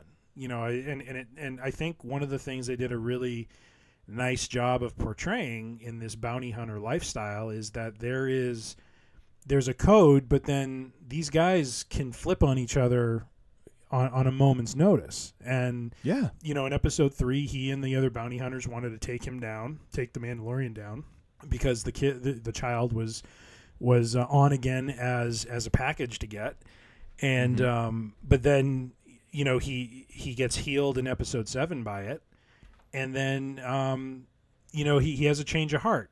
But but again, I, I, I don't know if I fully trust the character, and I- and I like Or that. does he? Right, right. Yeah, and that's and that's a great. Th- I mean, and it makes sense because bounty hunters. There's going to be a certain degree of honor among thieves. Yeah, But really, really, yeah. and I, I think uh, he he does he's been walking that line and you're right that it's total Lando th- sort of thing where you're you're always wondering just a little bit Yeah. You know and I think they've they've taken that the next step because with this character I think you really don't know Yeah. I think you really do not know Well, and, and there's a point with him in episode three that was kind of interesting when after, basically after the Mandalorian cashes in the Beskar, and and he walks into the bar and he's like completely like shiny, fresh armor looking sort of thing, mm-hmm. and everyone's looking at him, and and he- and you know Greef Karga sitting there, he's like, "Come on over here, my old friend. Everyone hates you." you know, he, Yes. he's just like going on about, "Hey, you're my most valuable, you know, bounty hunter," and he's like looking around, like making sure everyone hears what he's saying, and I'm like. Are you trying to get him shot or something? You know, Oh, just like- yeah. it's like he's just like trying to like you know stoke the fire of these of these bounty hunters who apparently are not very thrilled that they didn't get the prize and he did. Um, Yeah. So it's, it's you know again it's just it's kind of the, the the weird nuances with his character, but um, but yeah yeah ha- having that uh, I don't think I articulated very clearly earlier, but just the you know the fact he has some of those goofy lines, you know, and and just you, know again it's it's one of those things about the uniqueness of the show. It's like the, the lines they say are goofy, but it fits within the context of the universe. You know what I mean? Mhm. And and it fits within the context of the story. And it's nice to have characters like that. I think if you didn't have that, everyone would be very bland, you know, and it'd be the same. Yeah. So you have the Mandalorian, who's a very straight character, you know, very straight edge and just you know all business. And then you have Greef Karga, you know, who just is he, he's a little goofy, you know. Um, Yep. and and yeah, I mean, I think his um, and, and especially it's funny kind of toward toward the end of the season, you know, especially in Redemption where the Tie Fighters, you know, Moff Gideon's flying, you know, bearing down on them. And he's like, you know, yelling at the child, like, you know, do, do the wavy hand thing, do the wavy hand thing. and, he's just like waving at him. And it's like, Yep. I mean, it, it was just such a fun, you know, kind of turn for his character, but it didn't feel like so out of place. So, Greef Karga is another one of them, and then finally, you know, we we've talked a bit about the client, uh, Werner Herzog, and and just the, Yeah. the the iconic, you know, lines, the smarminess, the sliminess of his character, and just how he just does a great way uh, portraying you know, just you know that older imperial mindset. One thing I do just real quickly want to say about his character, though, I did really like the exchange he had with Greef Karga in in episode seven, The Reckoning, when they're after the libation line, where he's sitting there and he's asking him, he's like, the Empire made everything better, and he's like, how how good is life right now after the Revolution? You know, is Mm. is, is there less death now than there was before? Is there le- you know, I mean, there were some very interesting aspects of what his character was saying where all along we've been on the side of the resistance and the rebellion and you have to look at that situation and, and that town for example and say did the rebellion make life better Yeah. you know i mean certainly the empire was the empire and it wasn't like they were without fault or without issue or, or evil in in what they were doing but it was very interesting the way that that exchange happened where he he questions Greef on how much better is life now that the revolution happened you know sort of thing i found very interesting Yeah, and this is and this is the thing that, quite honestly, Star Wars fans have not been a huge fan of in the movies when they try to bring this in uh, of of kind of that idea of like, well, how is this really playing out instead of just good, bad? Yeah. Uh, you know, what about what about the arms dealers? Who's who's building all these ships for people? Who's supplying these? I mean, Yeah. the, the rebellion isn't building ships, and is the, you know, is the is the empire really doing it? Are they outsourcing? You know, I mean, all of this stuff, Yeah. and and doing it in a very very subtle way there, but also doing it with on another layer too with a character who is very morally ambiguous. yeah And because for him it's like, hey, is this any better for you? yeah Because now you've got a lot of other stuff to do, to worry about. Mm-hmm. Whereas before, you could just you could kind of make your money, and the empire wouldn't really give you a hard time, or you could sneak around and all that. They had bigger fish to fry, right and now you you've got just chaos around you, and that idea of what happens during regime change, because you Yeah. also hear, I think what at what point, um, I think it was uh, the sin, when the Mandalorian's asking Greef what what's going to happen to the kid, mm-hmm.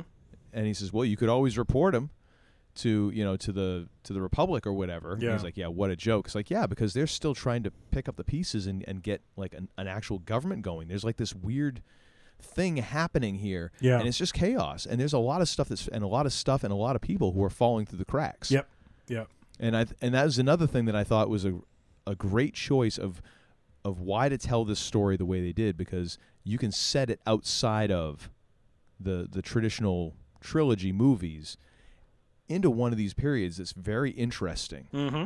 Like what happens after Endor? yeah That's got to just be chaos. Yeah, and and uh, you know the way it's I, I kind of picture it in my head is you you have the aftermath of all this as the umbrella under which all of this is taking place. Mm-hmm. You know, and and and I think you know as we were talking about earlier, I think that's much more exciting to see those stories play out than just what's going on with the aftermath. You know, like like we're so used Yeah. to playing in, in that area of the schoolyard where it's it's absolute evil versus absolute good for you know and, and they're fighting for basically uh, ru- ruling the galaxy. And and it's nice to have stories operating below that level you know and and and have it be something more more of a microcosm of of what's going on rather than than the thing itself you know? Yeah, because if it's not an out and out galactic war, you start getting movies about oh I don't know trade federations, and we all know how well that goes. Oh yeah, I think Todd's facial tick is kicking in at this moment. Uh, what what were your three while you recover from your facial tick? Oh, well, I, I just want to add in one thing. Oh, sure, shoot. Greef Karga is one of those characters who Star Wars has has this wonderful tradition of movie of movie characters or, or characters in general who have these names that are kind of ridiculous. Yes. But yet his name is one of those names that I kind of want to think is ridiculous, but I like it Mm-hmm. for no good reason. Almost like uh, Forest Whitaker's character Saw Gerrera in Rogue One, which is such kind of this weird name that I'm like, it should be totally lame. I should be like Saw, really? That's Saw, Saw. That's dumb. but yet I'm like, nope, I love it. I love that character name. Like I kind of want to change my name to Saw now. What the hell? But anyway, uh, so my favorite characters, uh, in no particular order. Uh, we already talked about Moff Gideon, uh, Giancarlo Esposito. Dude is just like cool as the other side of the pillow. Mm-hmm. Can't talk too much more about him. IG Eleven, who I Mm. thought was a great character, both in the in the first episode and then later on, kind of as, as like nanny bot. Mhm. Oh, yeah. that was great. I forgot how great that first episode was, where IG Eleven is kind of like engaging self destruct, and the Mandalorian's like, "Don't." Yes, yes. Do not self destruct. Yes. And he just has to keep on holding him off from blowing himself up as he's trying to figure this. It like just adds one more layer to like yes the things that the Mandalorian's trying to do is like okay I've got to get the, I got to get the target. I'm dealing with like eight thousand bad guys, and the guy and the and the droid who's supposed to be helping me keeps threatening to blow himself up. Like, Yeah. This is the, like the worst day ever, you know. The thing I just thought that was fantastic, and and Taika Waititi, his voice, he just does such a great job. Yeah. Of kind of doing it with a little bit of a little bit of a smirk, Uh huh. just a little bit, and still playing it straight. It was just fantastic. I I I love the quoting of protocol during during that Oh, shootout yes. where, where he's talking about the the rights of the guild and and you know I, I have claimed this prize and this Yeah. and and the whole time he's doing like the rotating thing where he's like you know rotating his torso and his arms and shooting at you know different different directions and oh my gosh that that was awesome Mm-hmm. Well, yeah, and it, even when he even is like, you know, we'll we'll split the proceeds, you know, but I get the recognition credit, Yeah. or whatever. I'm like are, is does he think he's in a video game it's like what Yeah. is what does the recognition credit even mean Oh, my it was gosh. fantastic. Um, yeah, he was great. And then uh, my third favorite was Cara Dune. Ah, Uh, yeah. Gina Carano is a, a badass. Mhm. She's fantastic. I would love to see her in some more movies. Uh, I just, I just think she's, I think she really does well. Uh, I would like to actually see her do some some other stuff that doesn't involve just like, hey, look, this person could probably stave your head in with just her fist. Uh, I would love to see her do some other stuff. I think she's uh, she kind of has just this interesting vibe to her, and uh, I thought it was a nice counterpoint to the Mandalorian. Yeah, yeah. And I thought I thought she was I, I just thought she was great. And, and and it was nice that they introduced her as a character that, you know, too often in shows like this, you know, you have characters that come in and then they turn on the person. Mhm. Um, and it was nice to see, like in Sanctuary, they established who she was. You know, she, you know, was was helping him, you know, help this village defend themselves. Um, she she was in lockstep with him and what they were trying to do. It, there, there- there, was never any, que- you know, she's different from Greef Karga in that sense. You know, the, like there isn't a question of where her loyalties lie. Yeah, and, I thought they kind of they passed up on what I think would have been a very obvious way to go and making her like the former stormtrooper, former imperial. They make her a former rebellion fighter. Mhm. Yeah. Who then she ditched out when she's like, I didn't want to be a peacekeeper. I wasn't this. I was in it to kick like imperial ass Yeah. and like get these people and then they want me to go around and like just be nice. Right. No. Right. I'm good. I'm out. I want you to be nice until it's time to not be nice. Yeah. And then the funny part being that's kind of what she ends up doing. Right, Uh, right. But it's yeah, I just thought that was an interesting way to go and another way to kind of expand the universe. Mhm. It adds some texture to the universe like, "Oh, the rebellion had these kind of troops." Yep. Mm, interesting. Yeah, and, and and the fact that her character just you know she she's only in like uh, let's see she's in Sanctuary and then uh, we don't see her again until Reckoning, um, Yeah. and, and then Redemption. But but her character really kind of rounds out nice as the season proceeds, and and Yeah. we we leave you know when we leave her at the end of the season she's you know she's staying in I forget whatever that city is that that Greef Karga operates out of, but Wasn't it a Navarro? yeah, I think something like that. Yeah, so so there, yeah, Navarro.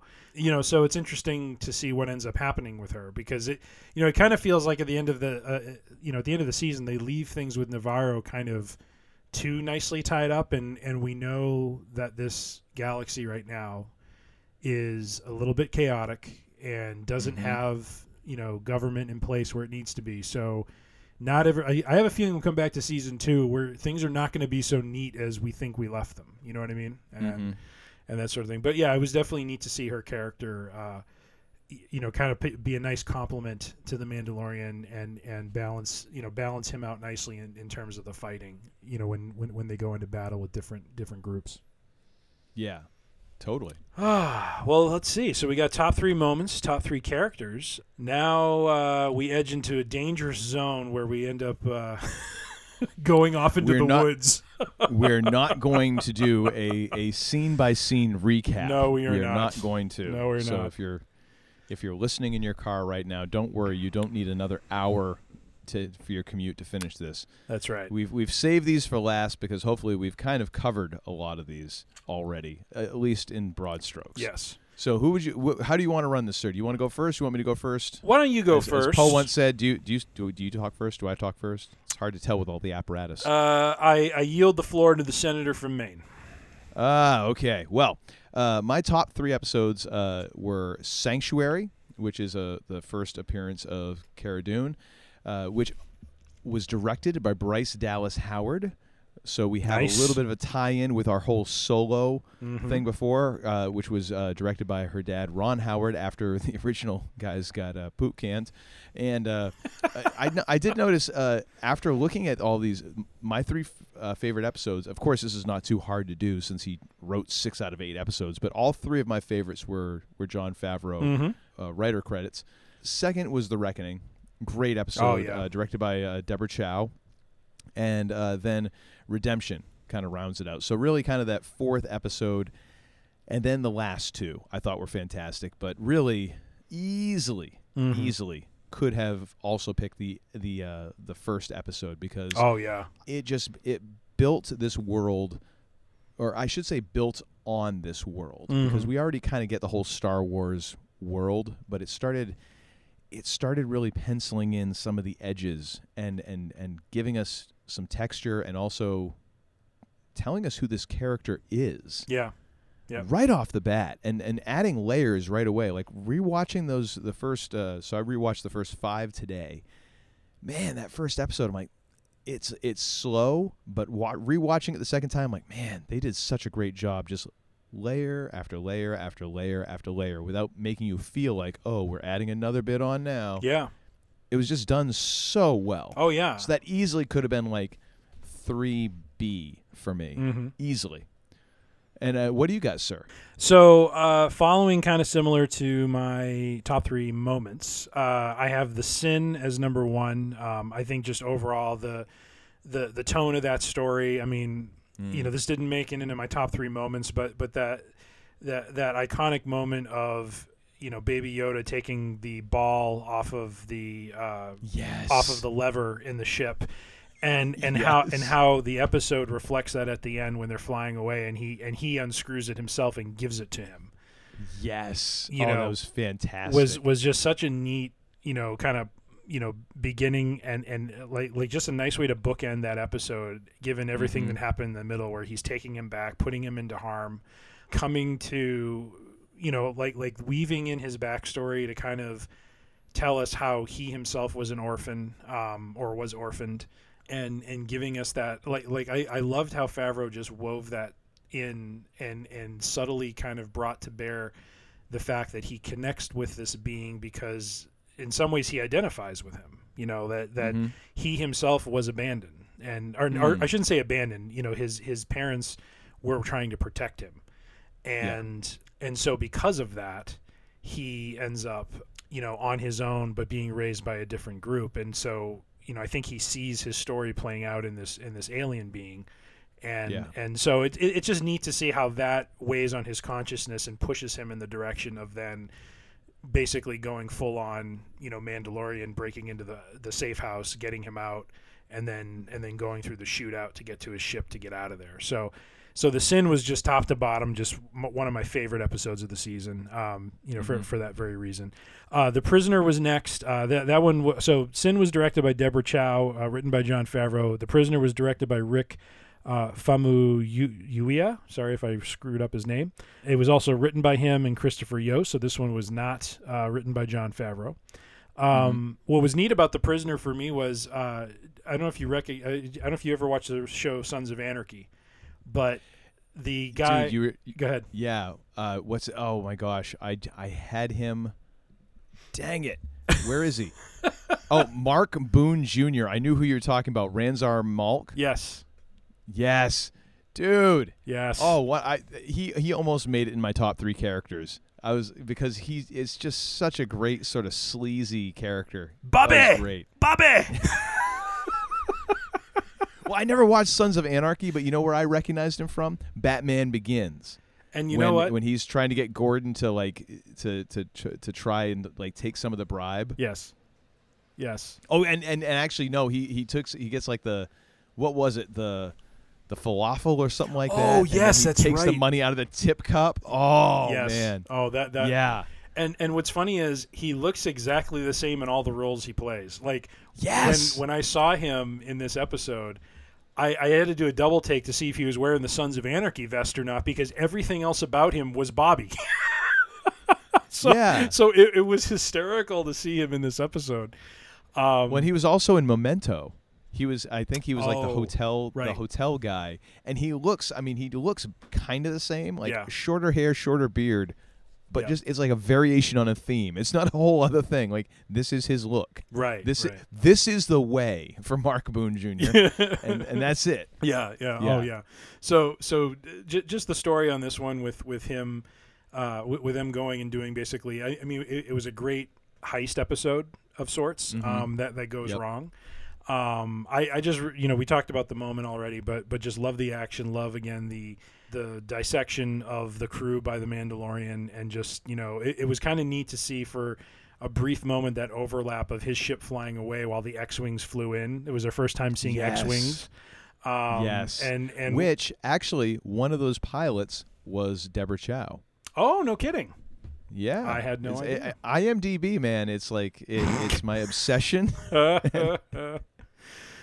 it's it's it's a sickness, is what it actually is. yes yes so yeah so i mean just just the tension in that episode was was really well done i mean it it, it just the episode went fast yeah it, uh, it was just a very well done heist heist episode and and and so it was, it was just you know just my number two there and then number three was redemption just the uh uh, just all around, you know, Moff Gideon, um, you know, the biker exchange we talked about, the uh, the flame trooper, the flame Yes. trooper. Uh, That and- was cool. And and But baby got Yoda jobbed out pretty quick. and and yeah, ba- yeah, Baby Yoda jobbed him out real quick. So, Yeah. but that was pretty cool. but that, that that was awesome. There, you know, there there was the um, you know, kind of that emotional moment with IG Eleven, you know, sacrificing himself um, a- after everything else, and you you start to see well, and, and and of course, how can we forget? It's the first time we see the Mandalorian's face. Yes. Um, so th- that was really cool to kind of now get a bit of humanity now into this character, which it, it's a point we really haven't touched on, but it really has been amazing. Um, the acting that has gone on um, by is his name Pedro Pascal, I think, or something. yes. Yeah. Yes. Um, with that mask on the whole time. I mean, just you you don't really think about the fact he's wearing a helmet and a mask, and you can't see him emote at all, but he's doing it. You know, and um, it's just so well done. So so just just that, that was a great episode to end on uh, for the season. Love to. I'm really looking forward to season two. Um, love seeing the dark saber. See where they they kind of start to explore the story behind that.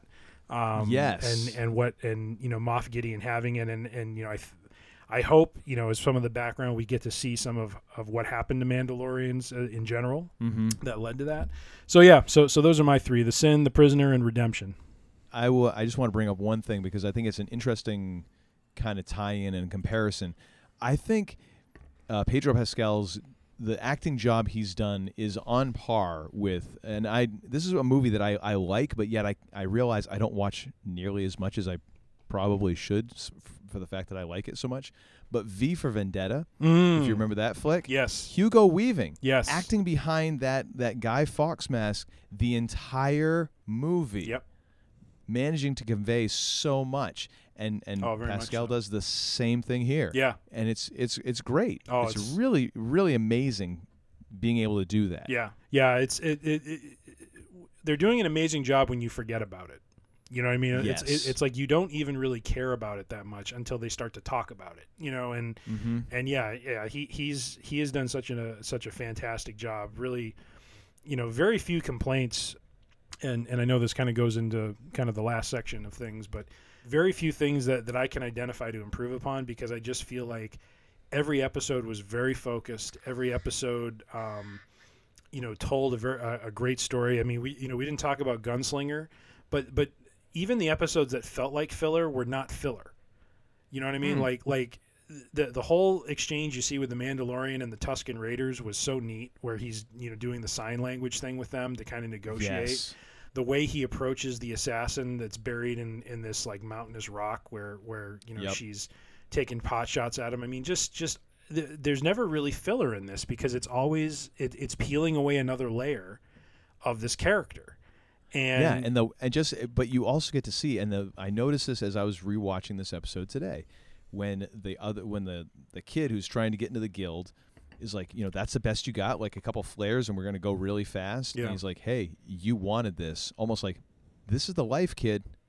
This is how it works. Like Yeah. you want to be a bounty hunter, like every single thing that you do is a calculated risk. Yep. Yep. Is great. And also another IMDb trivia moment. We we got to get a sponsorship because good lord, I spend so much freaking time on this. and then we parlay that into a Spotify thing. yes, maybe they can get us on Spotify. Uh, no one else will. But um, so Fennec Shand, uh, who is uh, played by um, hang on a second here, I got because I'm opening it in a different window. Ming Na Wen. Did you know? Did you know that she was the original voice for Mulan in the 1998 movie? I did not. Banana. Now you know. And she was also Chun Li in uh, Street Fighter with Jean Claude Van Damme. Oh, there we go. Little Chun Li. Yeah. Uh, let's let's forget about that one and focus on Mulan, shall we? uh, although I mean, you know, I mean, Street Fighter with Jean Claude Van Damme. Eh, I mean, hey, whatever. It Yeah. was it was 1994. Eh, there's a lot of things from 1994 we'd rather forget. Yes. Yes. Uh, but yeah, so I, I completely went off the track. I, I don't have a whole lot that I could I could improve on. I again I I think it was really well done. I'm just looking forward to the next Yeah. season. I just want them to stop calling him Mando. Be- because I feel like Well- because because I feel like they're blending. Like yes, we all we the viewing audience know he's the Mandalorian, right? But if he comes from this this this collective, right? Mm-hmm. It just feels weird for them to call him that. You know what I mean? Well, but think of it this way. So if you go back to what, and I, I was thinking about this too, because I'm like, well, how, why don't they have like a name for him? Because if you look at the, again, if you look at the IMDb page, all of the Mandalorians have a name. Yeah. Like if you go down and uh, and you find, oh, for crying out loud. So Jon Favreau, Paz Vizsla is the name of the Mandalorian that he's playing. Mhm. You know, so there's there's there are names for these Mandalorians. Yeah. and man, the the the fact that we don't get his name, I was like, well, why not? Yeah. And then I realized, well, if there's only one of them around, Yeah. Then maybe it makes Then- sense, right?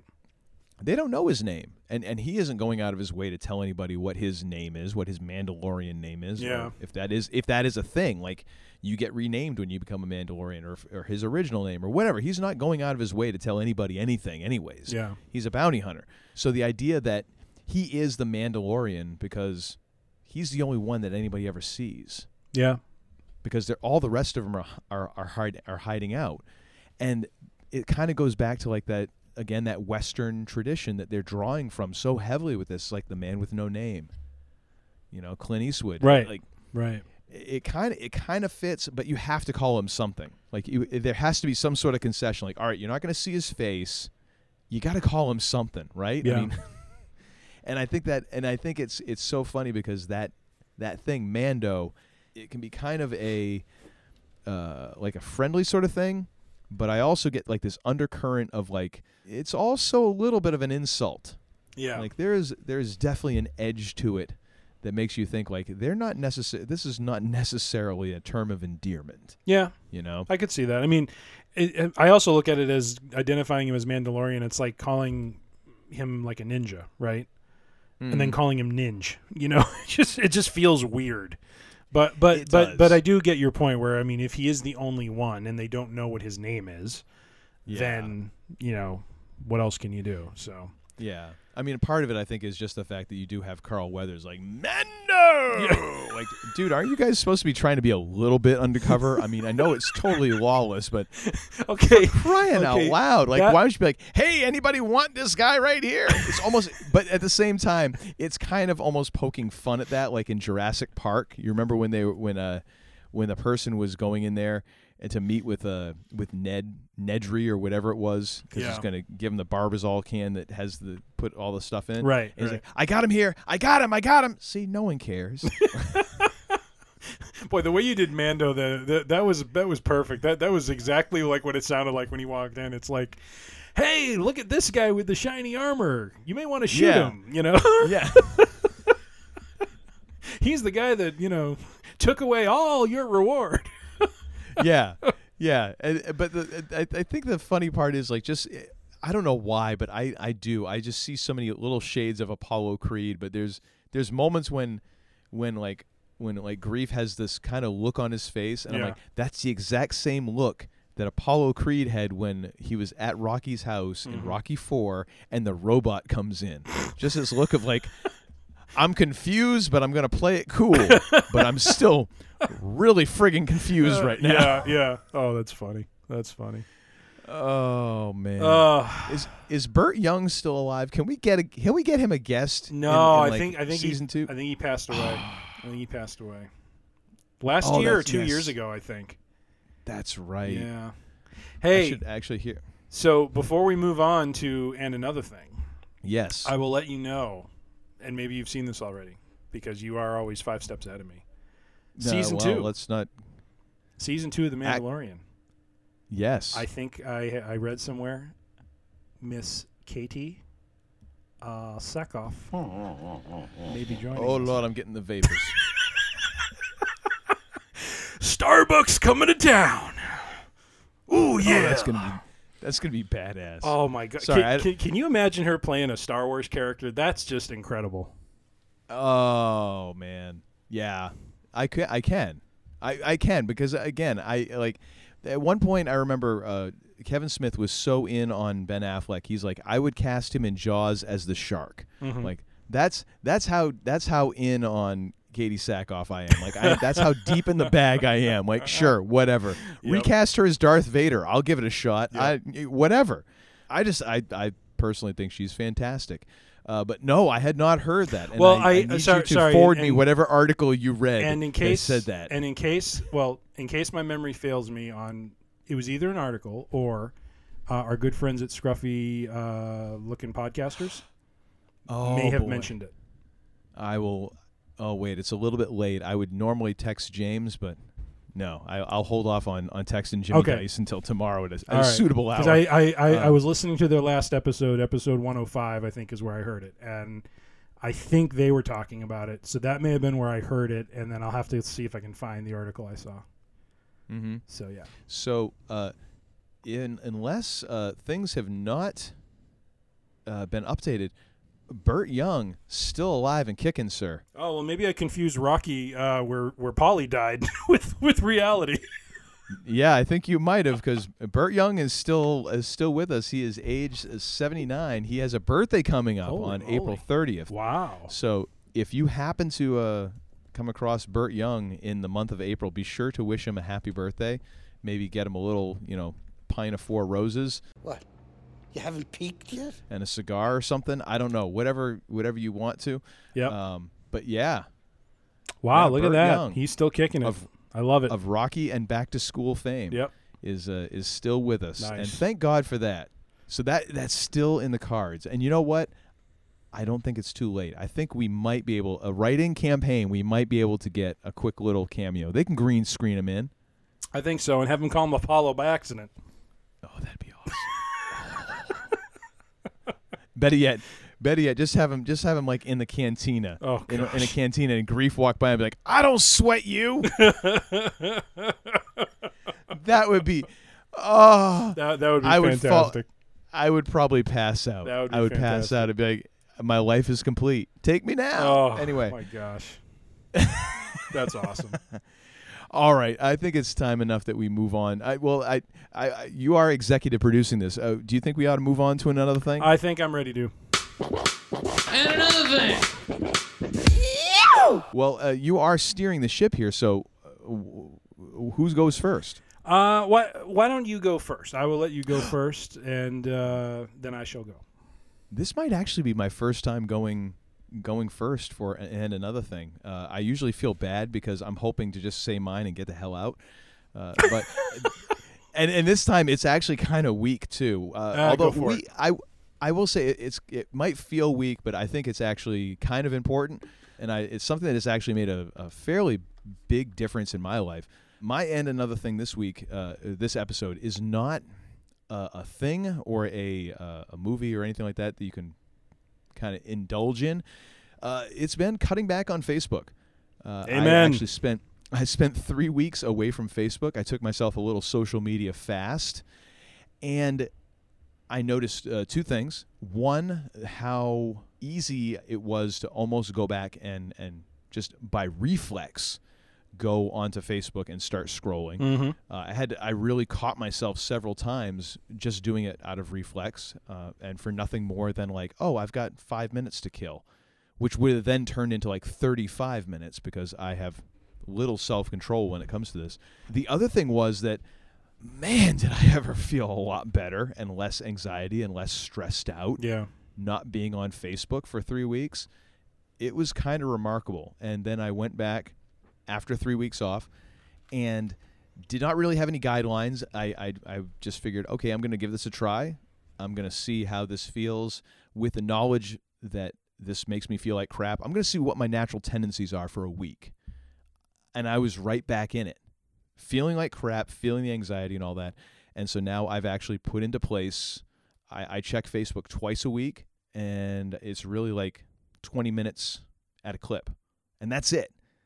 And you know what? I don't miss it at all.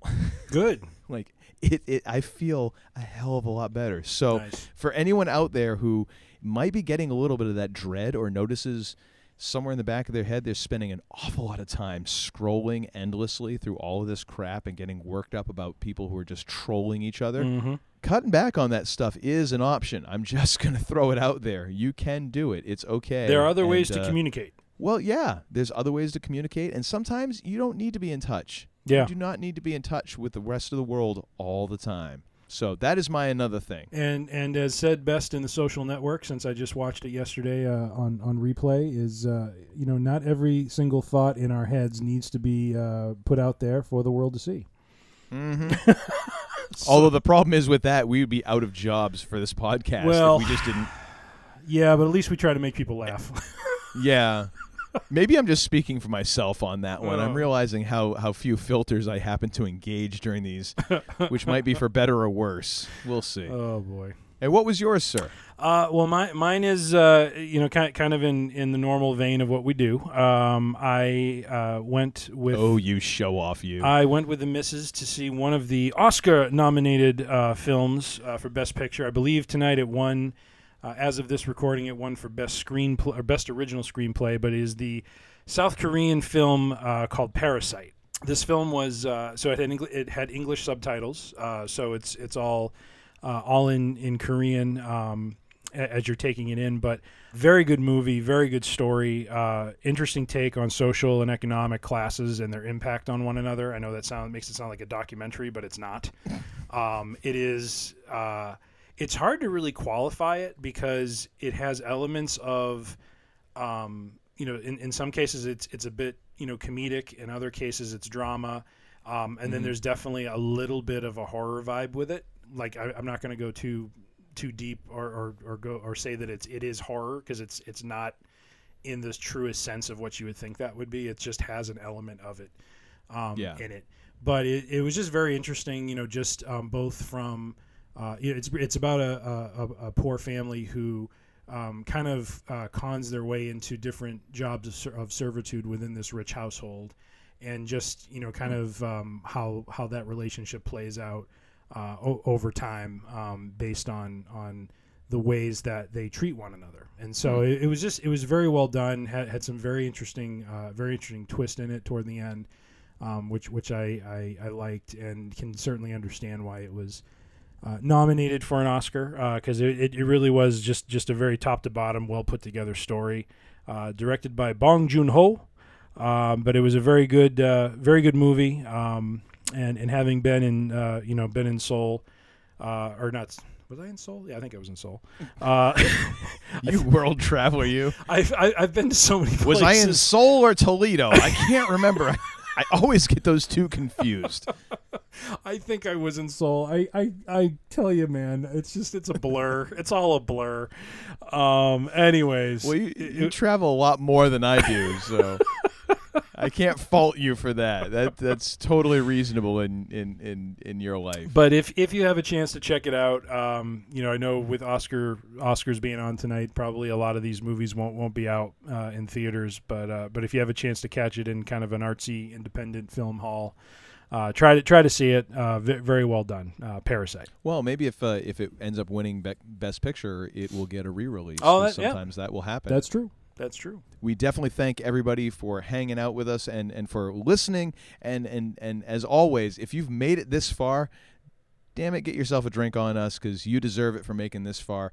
Uh, and we've certainly enjoyed a, a beverage or two while we've been doing this. So uh, i think it's about time for us to shuffle on out the door here. And as usual uh, now that we've concluded the formal part of our podcast i hand off to once uh, once again to the man they call Tim to really just take us home to deliver the benediction to kind of tie all this up and and try to make some sort of sense of my my own nonsensical ramblings and and try and just send us out on a good note.